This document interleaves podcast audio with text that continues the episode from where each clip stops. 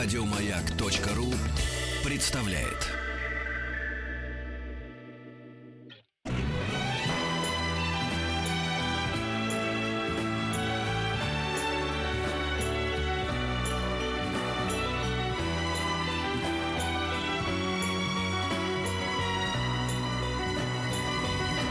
Спутник кинозрителя. Еще один красивый в студии сегодня. Да. Сегодня все один к одному. Да, Антон Долин. Не надо этих преувеличений. Здравствуйте, друзья. Ну что ты скажешь нам, Антон? Что Ну, у нас в кино-то будет Ой, сегодня? сегодня очень хорошая неделя, очень мне нравящаяся. Фильмы все так или иначе интересные. Ну, может быть, э, не то, что каждый из них представляет собой прям воплощенное совершенство. Но, э, честно говоря, каждый из трех главных больших фильмов этой недели, о небольшом и важном лично для меня я поговорю после новостей. Так вот, каждый из трех больших фильмов недели меня приятно удивил. А, Я начну, наверное, с самого большого и важного, которого все ждут. Э, Это фильм «Фантастические твари и где они обитают». Ну, это называют уже «Новый Гарри Поттер». И, э, во-первых, неправильно называют. Во-вторых, «Новый Гарри Поттер» — это сразу подразумевается, что это какой-то аналог Гарри Поттера, сколько их было, этих мальчиков и девочек, которые попадают в волшебные миры после того, как Джон Роулинг всему миру показал свой успех. И все они были неадекватны, конечно, по качеству, потому что, как всегда в таких случаях бывает, успех Гарри Поттера — это не успех правильно угаданных каких-то клавиш, на которые надо давить, а просто персональный талант прекрасной писательницы. Нет, И это дьявольская сделка с дьяволом. Вот все, что мы знаем. Бывает ангельская сделка дьявола. Ну да, да, дьявольская, дьявольская сделка, ну, как бы, очевидно, что... Ты знаешь, что и книжки лежали там пару лет, никому не нужны, э, вот, э, если не три года. Ну, это так бывало по- почти совсем. Я очень хорошо помню, как я, Я знал первый, одну первый роман Акунина обозревал. Да, Он вышел да, в крошечном да, издательстве да. Захаров. То, то- ровно то же самое было с Нет, Акуниным. это просто постепенно происходит. А, Я считаю искренне, что Гарри Поттер, все семь романов, это выдающаяся эпопея. Это действительно очень важное явление в массовой литературе. Не знаю, как аватар в массовом кино. И можно не любить это, как не любить все массовое, но это, конечно... Ну, не настолько же А выдающийся, мне, чтобы заработать а- э, а- пару миллиардов долларов. А мне, Э, кстати, понравился ее роман, который она для взрослых Да, да, да. написала. Х- Нора, просто абсолютно Хороший, но, но нормальный, хороший роман. А Да. Га- Гарри Поттер это особенная вещь. Это как когда-то «Властелин колец», такая сказка, которая меняет правила, скажем. Это то, что произошло. А, у меня э, серьезный зуб на э, сериал, киносериал про Гарри Поттера. Честно сказать. Потому что мне нравилось, как он начинался. Когда они позвали Альфонса Куарона сделать третью серию, и э, когда была четвертая серия про Кубок огня э, Николса, это были классные фильмы, но потом они откуда-то откопали этого Дэвида Йейтса английского постановщика, очень среднего, такого иллюстратора. И последние четыре фильма Патериана делал он. И они были очень корректные, очень богатые, с прекрасными артистами. Но вот режиссуры, как искусство создавать свой какой-то мир, там не было совсем. И я махнул рукой на этого Йейтса, и на эту Роллинг, которая, конечно, настояла, а наш продюсер, на том, что был этот режиссер. Видимо, чтобы там Куарон со своим выпендрежем и собственной фантазией туда не лез. Вот, и я думаю, ну ладно, бог с ним, буду книжки читать. Прочитал книжки, остался этим доволен. И когда я узнал, что написали спин-офф, то есть отдельную историю из мира Гарри Поттера, и этот Йейтс режиссирует, я думаю, о, ну все, это понятно, что будет. Сразу поставил на этом крест, честно говоря. И шел с тоской, заранее посмотрел, сколько это идет, думаю, 2 часа 10 минут, господи, мучиться, страдать. И абсолютно обманулся. А, Фильм «Фантастические твари и где они обитают» называется он именно так в котором нет никакого Гарри Поттера. Один раз упоминается профессор Дамблдор в одном из диалогов. Действие происходит даже не в Великобритании, а в Нью-Йорке. И вовсе не в наши дни, как с Гарри Поттером. А в 20-е и 30-е, да, это Нью-Йорк арт-деко. А, по жанру это такой фантастический нуар-детектив фантазийный. А, это потрясающее кино. И я стал думать, как так могло получиться. И нашел несколько причин. Сейчас я их коротко изложу. Причина номер один. Фильмы про Гарри Поттера были адаптацией романов про Гарри Поттера. Когда ты берешь хороший роман, пытаешься из него сделать сценарий и фильм, это редко получается на этом же уровне. Литература — это литература. «Фантастические твари, где они обитают» — это оригинальный сценарий Джон Роулинг. Она написала текст, не роман, не повесть, она написала сценарий. Это ее талант, в отличие от пьесы Гарри Поттера, какое-то там проклятое дитя, которое сейчас всех рвет в Лондоне, да, сиквел реальный Гарри Поттера. Там какие-то другие люди написали по идее, по замыслу э, Джон Роллинг. Здесь это она сама создала новую оригинальную сказку. Это раз. А, два. Конечно, сериал «Гарри Поттер» был абсолютным заложником этих актеров детей. Они их набрали для первой серии, они были все хорошие, умилительные, но когда они все выросли, а, выяснилось, что далеко не каждый из них такой уж гениальный актер. А на них держались целые фильмы. Это было тоже проблемой. Тут этой проблем нет. Все герои взрослые. И главную роль играет Эдди Редмейн. Он, на секундочку, дважды номинант и единожды Мне лауреат нравится Оскара. Он, а, мне кажется, такой очень некрасивый парень с очень странным лицом. Рыжий, А, рыжий, конопатый. да, да, Дедушка да, рыжий, рыжий Лопата. конопатый. И актерский он очень классный. И мне кажется, наконец-то он вышел из этого оскаровского, блин, формата, где нужно э, изображать несчастных, больных, странных. И тут он свою странность, э, он в нее с удовольствием и- играет и ей упивается, потому что он играет волшебника. Более того, по сюжету это волшебник-зоозащитник. Это мир 20-30-х, когда животные, они должны сидеть в клетке в зоопарке. Или надо их есть. А он первый человек, ну, в магическом мире, это не важно, который пришел всем сообщить, что животные, надо их защищать, надо их изучать, надо их любить. И пытается это делать. В руках у него волшебный чемоданчик, в котором на самом деле скрыты миры. Там живут эти звери, если туда, как в подвал этот чемоданчик спуститься. И вот эта история, которая начинается как э, а, такая э, приключенческая история. Вот такой зоолог приехал в Нью-Йорк, он англичанин, ничего там не понимает. У него много зверей, вот они разбежались из его чемоданчика, он их ловит. Потом выясняется, что это на самом деле детектив. Опять о силах зла, примерно как э, с Волан-де-Мортом, э, значит, там, которых ищет весь магический мир во главе с героем Колина Фаррелла. Он играет тут министра магии. Вот. И что на самом деле это история заговора, история охоты на ведьм, салемские ведьмы из американской истории вылезают, история вообще э, мракобесия любого рода, все это в преддверии Второй мировой. То есть вз- выползают какие-то другие слои этой истории, совсем не детские. Одновременно с этим художники по этим тварям наполняют мир этого фильма вымышленными, значит, от насекомых до гигантских э, драконов, э, каких-то слонопотамов и прочих, э, тварями, на которые действительно так приятно посмотреть. Кроме того, это с чудесным юмором. Кроме того, это история любви. Кроме того, в центре персонаж Магл, там очень смешно, поскольку это Америка, они не понимают слово Магл, они это называют не маг. То есть у них немножко другой американский код. Э, И актер, который играет, это вообще замечательные артисты. Колин Фаррелл кого Нет, играет? Колин Фаррелл играет министра магии. Он А. такой очень э, э, крутой, демонический и очень хорош. Но на самом деле этот фильм весь на Эдди Редмейне, конечно, строится, который замечательный. Тут хороший артист. Есть Рон Перлиман, неузнаваемый в обличии Гоблина. Есть Саманта Мортон. э, есть Джон Войт старенький, но, как все мы знаем, хороший. Есть, сказать, Джонни Депп. Он появляется минуты на две. Но это прекрасные две минуты. А он кто? Я не буду рассказывать. Это неожиданно, как, в каком качестве он появляется.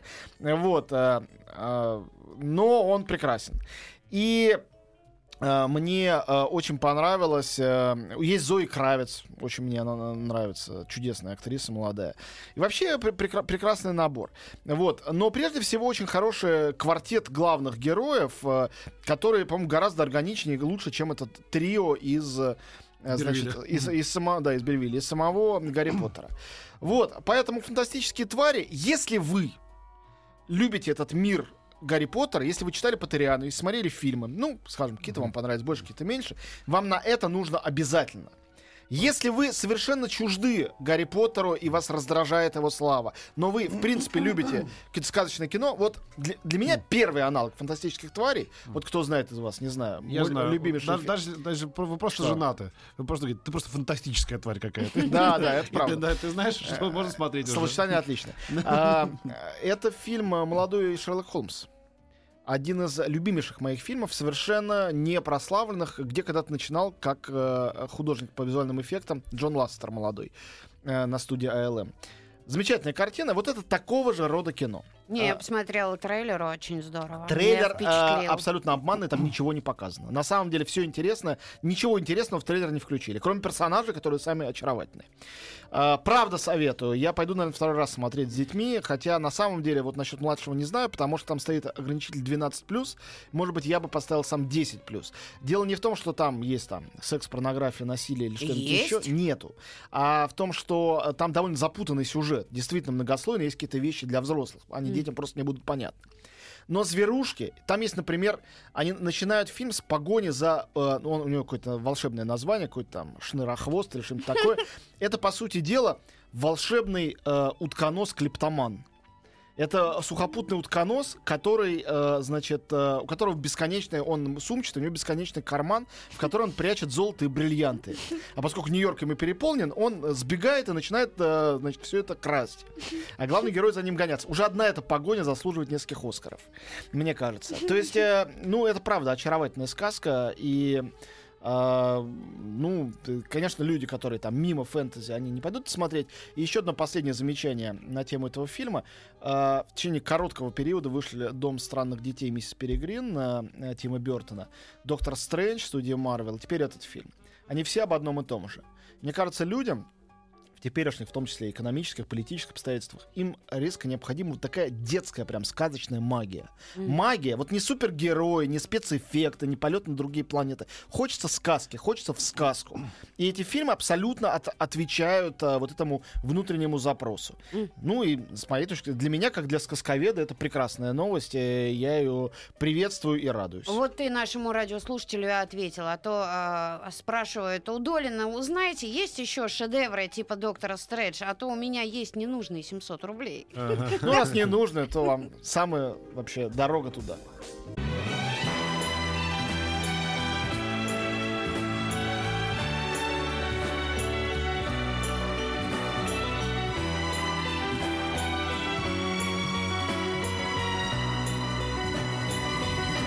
Спутник кинозрителя.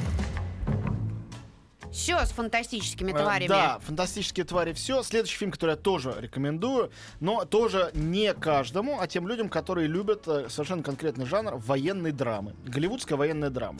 С моей точки зрения, голливудские военные драмы иногда могут быть просто вершиной бытия, там какой-нибудь «Спасая рядового Райана», с точки зрения именно кинематографического искусства. Но есть люди, которым э, э, кровавость и брутальность этого зрелища претит и не близка, поэтому сразу предупреждаю, что вот это такой фильм, который продолжает эту линейку э, Райана или там взвода, условно говоря, или Перл Харбор. э, Перл Харбора, который я люблю меньше, или э, Тонкой красной линии, которую я очень люблю, э, Маликовской. Ну, фильмов этих было довольно много. Мгм. Фильм называется «По соображениям совести».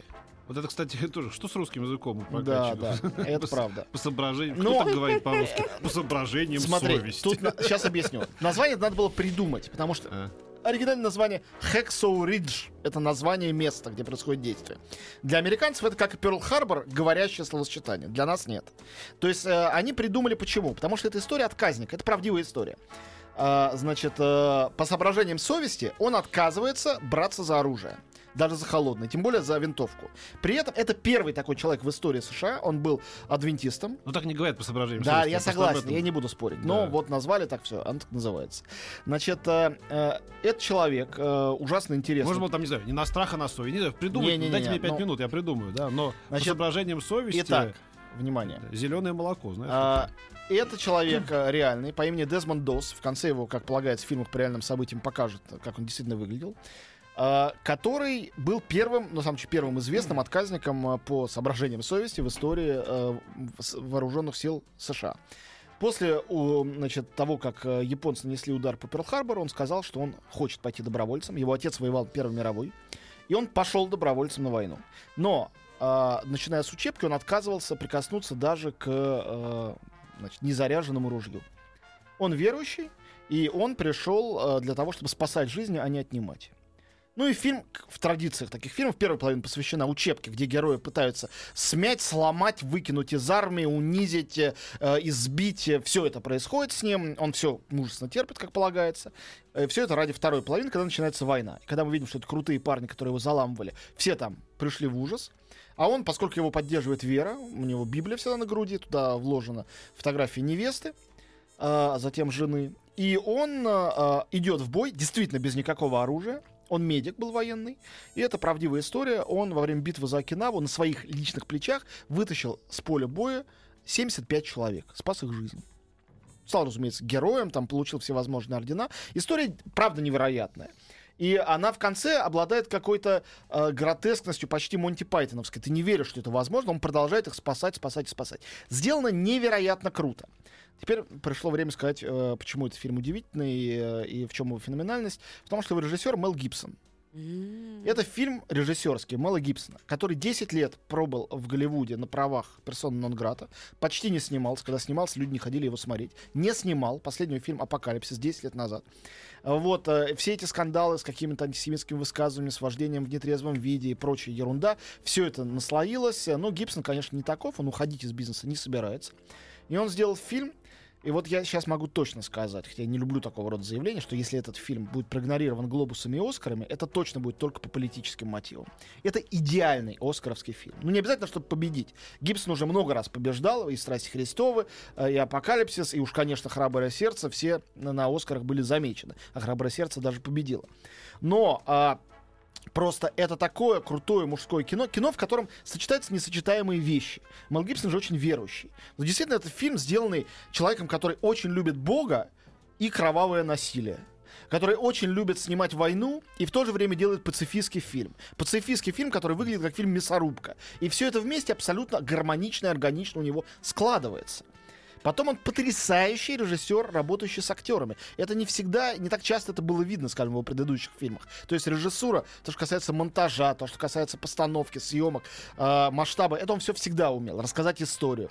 Но вот здесь он абсолютно преобразил Эндрю Гарфилда. И взять такого артиста, вот этого вот, э, да, задохлика, который, ну, на этом уже был основан Человек-паук с ним, да, то, то, что он такой жалкий школьник, ботаник, а тут раз и стал супергероем. Ну, там для этого надо было, чтобы паук укусил. А тут никакого паука. Мы видим чистый, пардон, триумф воли. Триумф духа, который человека заставляет не бояться там, где боятся все, и одерживать победу. А, Есть, кстати говоря, в картине другие великолепные актерские работы. Например, отца этого самого медика, ну, это явно мог бы быть сам Гибсон, но играет его Хьюго Уивинг. Он очень хорош в этом качестве. Прям отличная роль такая, роль второго плана.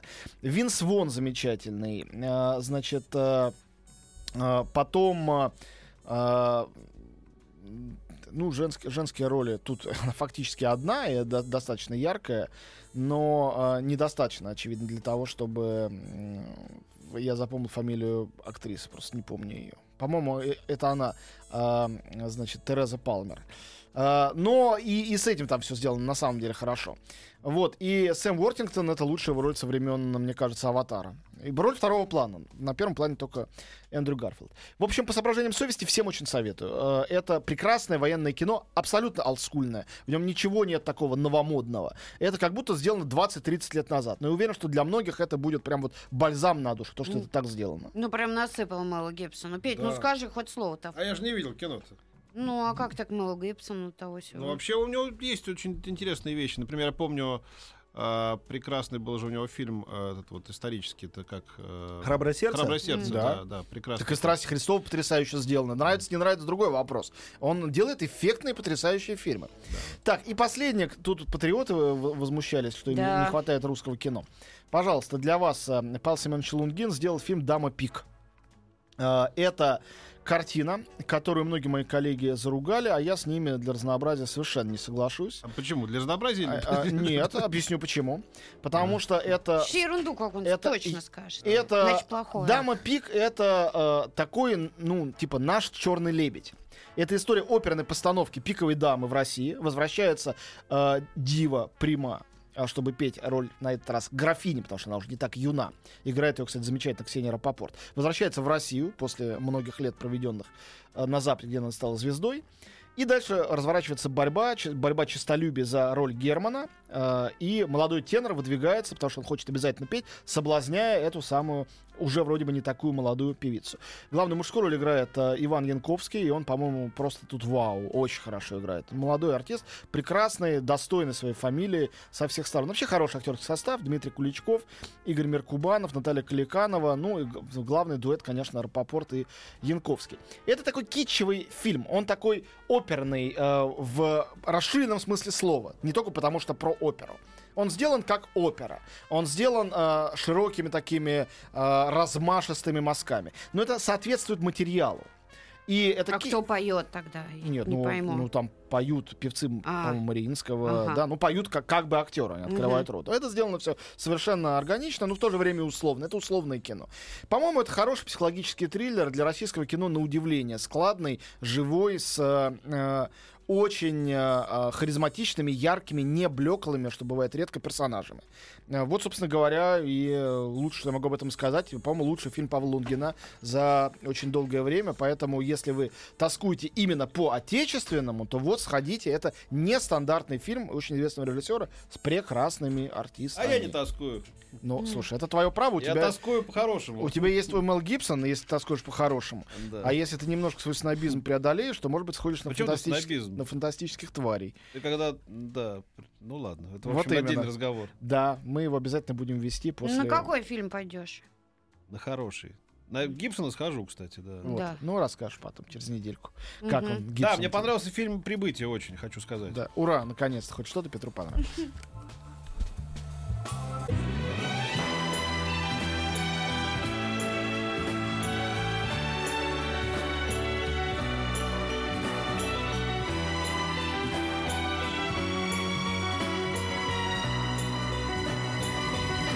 Спутник кинозрителя.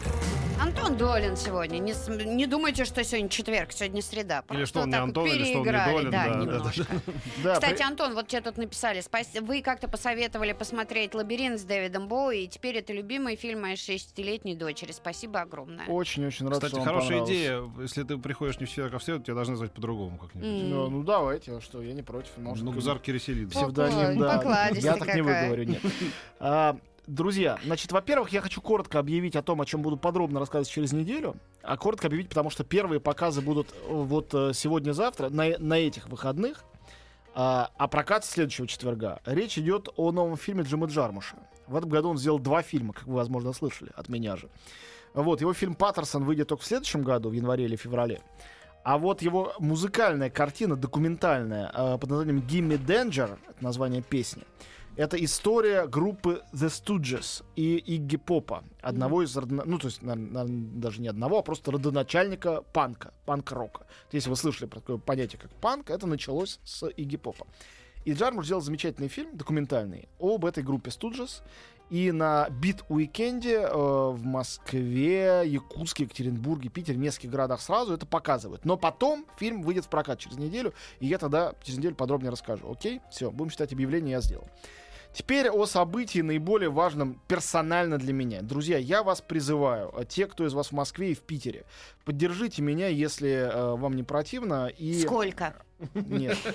Деньги в кассу кинотеатральную. Они со мной поделятся. Вот. э, э, ну, проект, конечно, антикоммерческий со всех точек зрения, иначе я не призывал бы поддерживать. Речь идет о том, что в Москве и в Питере открывается ретроспектива любимейших моих режиссеров, о которых сейчас я и буду вам рассказывать, если вы не знаете о них. Зовут их братья Дарденны. Жан-Пьер и Люк Дарденны. Они режиссеры из Бельгии, э, скажем так, средних лет. А, им а, по 60 с небольшим. И а, их новый фильм «Неизвестное» выходит сегодня. Это еще одна премьера этой недели. Не сегодня, то есть завтра, пардон. Завтра будет премьера на ретроспективе, и фильм сразу выйдет в прокат. Премьера будет в кинотеатре «Иллюзион». Значит, а, а, кто такие вообще Дардены? И это удивительные совершенно люди. Они а, маленькие режиссеры из маленького города, а, с города Серена, что под Льежем, в Волонии, вот французской части Бельгии. Они снимали документальные фильмы а, и всякий такой авангард на видео. Потом однажды они сказали себе, хватит, сказали, мы изменим все правила кино, мы будем снимать так, как нам кажется правильным, мы наберем актеров, у которых нет никакой репутации, которые никому не известны, мы придумаем ту историю, которая нам кажется правильной, мы сами станем собственными продюсерами и э, будем делать фильмы, которые происходят здесь и сейчас. Они отбросили все, что было тогда, в 90-е годы, в моде. А, в Европе это были Альмадовар, Триер, Ханаки, всякие э, в Америке, там, Тарантино, Коэна, всякие хитроумные постмодернисты, стилизаторы. Дарден — это люди, которые вернулись к простой этике, э, которые много читали Достоевского и Чехова, которые рассказывают небольшие истории из жизни, из которых вырастают притчи почти библейского размаха. Сделано это всегда так, что э, перехватывает дыхание. Это фильмы, которые ты начинаешь смотреть как хичкоковский триллер, и дальше ты не можешь оторваться, хотя там нет закадровой музыки, нет спецэффектов, есть только взаимоотношения нескольких героев. А, то есть это филиграннейшая драматургия. В 99 году случилось э, событие для мира кино, переоценить его невозможно, его важность. Это был очень-очень масштабный канский фестиваль, где участвовали Линч, Гринуэй, Джармуш, э, Сакуров, Альмадовар. Э, в общем, их всех победили братья Дардены. Они получили «Золотую пальмовую ветвь» и приз за лучшую женскую роль для молодой актрисы, сыгравшей свою первую роль. Был фильм «Розетта». Пять лет спустя или шесть лет спустя за фильм «Дитя» они второй раз получили «Золотую пальмовую ветвь». У них, у одних из очень немногих в мире, есть две золотые ветки. При этом они продолжают снимать очень маленькие фильмы. Единственный раз было исключение из общего правила, хотя когда в одном из этих маленьких фильмов они сняли э, Марион Котияр. Был фильм «Два дня, одна ночь». И она, э, оскаровская лауреатка, говорит, что это был момент настоящего счастья в ее профессиональной жизни, первый такой момент, когда ее согласились снять Дарден. Для нее это был шаг выше относительно Оскара. Э, известно, что написал письмо Мэтт Дэймон со словами «Снимите меня хоть бесплатно, хоть где-нибудь». Но они не нашли для него никакой роли подходящей. Впрочем, и о, не только о них, но и о Мэтте это говорит очень хорошо, по-моему. Э, и что такое их новый фильм «Неизвестное», который, повторяю, э, с, с завтрашнего дня в прокате? Неизвестная? «Неизвестная». Это своего рода детектив. Э, Это история про э, молодую доктора, молодой врач. Она ведет свою практику в клинике, и однажды вечером после закрытия клиники, ну там, условно говоря, в 8 вечера, она какие-то там дела, досье доделывает, кто-то звонит в дверь, в домофон. А, она смотрит, там какая-то незнакомая а, девушка, и она не открывает ей дверь, потому что практика закончена. На следующее утро эту девушку незнакомую чернокожую находят мертвой. А нет ли такого романа часто? Нет, они написали сценарий это с головы полностью. Да, я с тобой согласен, это действительно звучит как роман. Детективный или еще какой-то, но они придумывают эти сценарии сами. И э, эта героиня, э, она не какая-то там сентиментальная, она вообще прагматик, живет она одна, но у нее что-то свербит, она чувствует себя виноватой. И она начинает искать не то что убийц, даже неизвестно, несчастный случай это или кто-то убил эту девушку. Она ищет ее имя, чтобы ее не похоронили, она явно нелегалка, просто в безымянной могиле. И она ищет имя, и параллельно с этим узнает постепенно, кто была эта женщина и почему она погибла.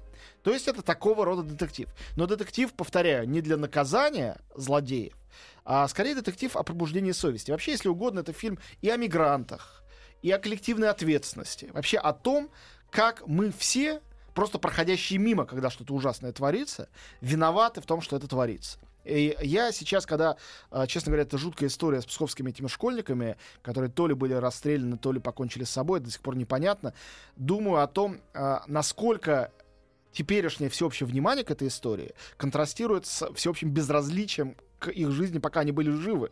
Пока эту девочку ее отчим бил при ее бойфренде, унижали этих детей, что привело, мы знаем, к какому чудовищному финалу.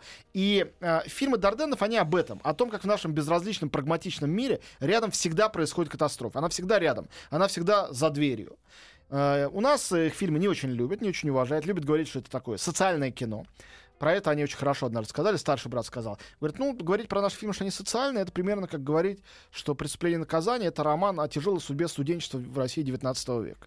Mm. В общем, э, вот, примерно так. Uh, у них фильмы, конечно, о человеческом, Uh, в самом широком смысле слова, как об ужасном, как о готовности обидеть, изнасиловать, убить и, пожав плечами, пойти дальше так и о возможности неожиданно ради э, человека, которого ты не знаешь, отказаться от самого для тебя дорогого.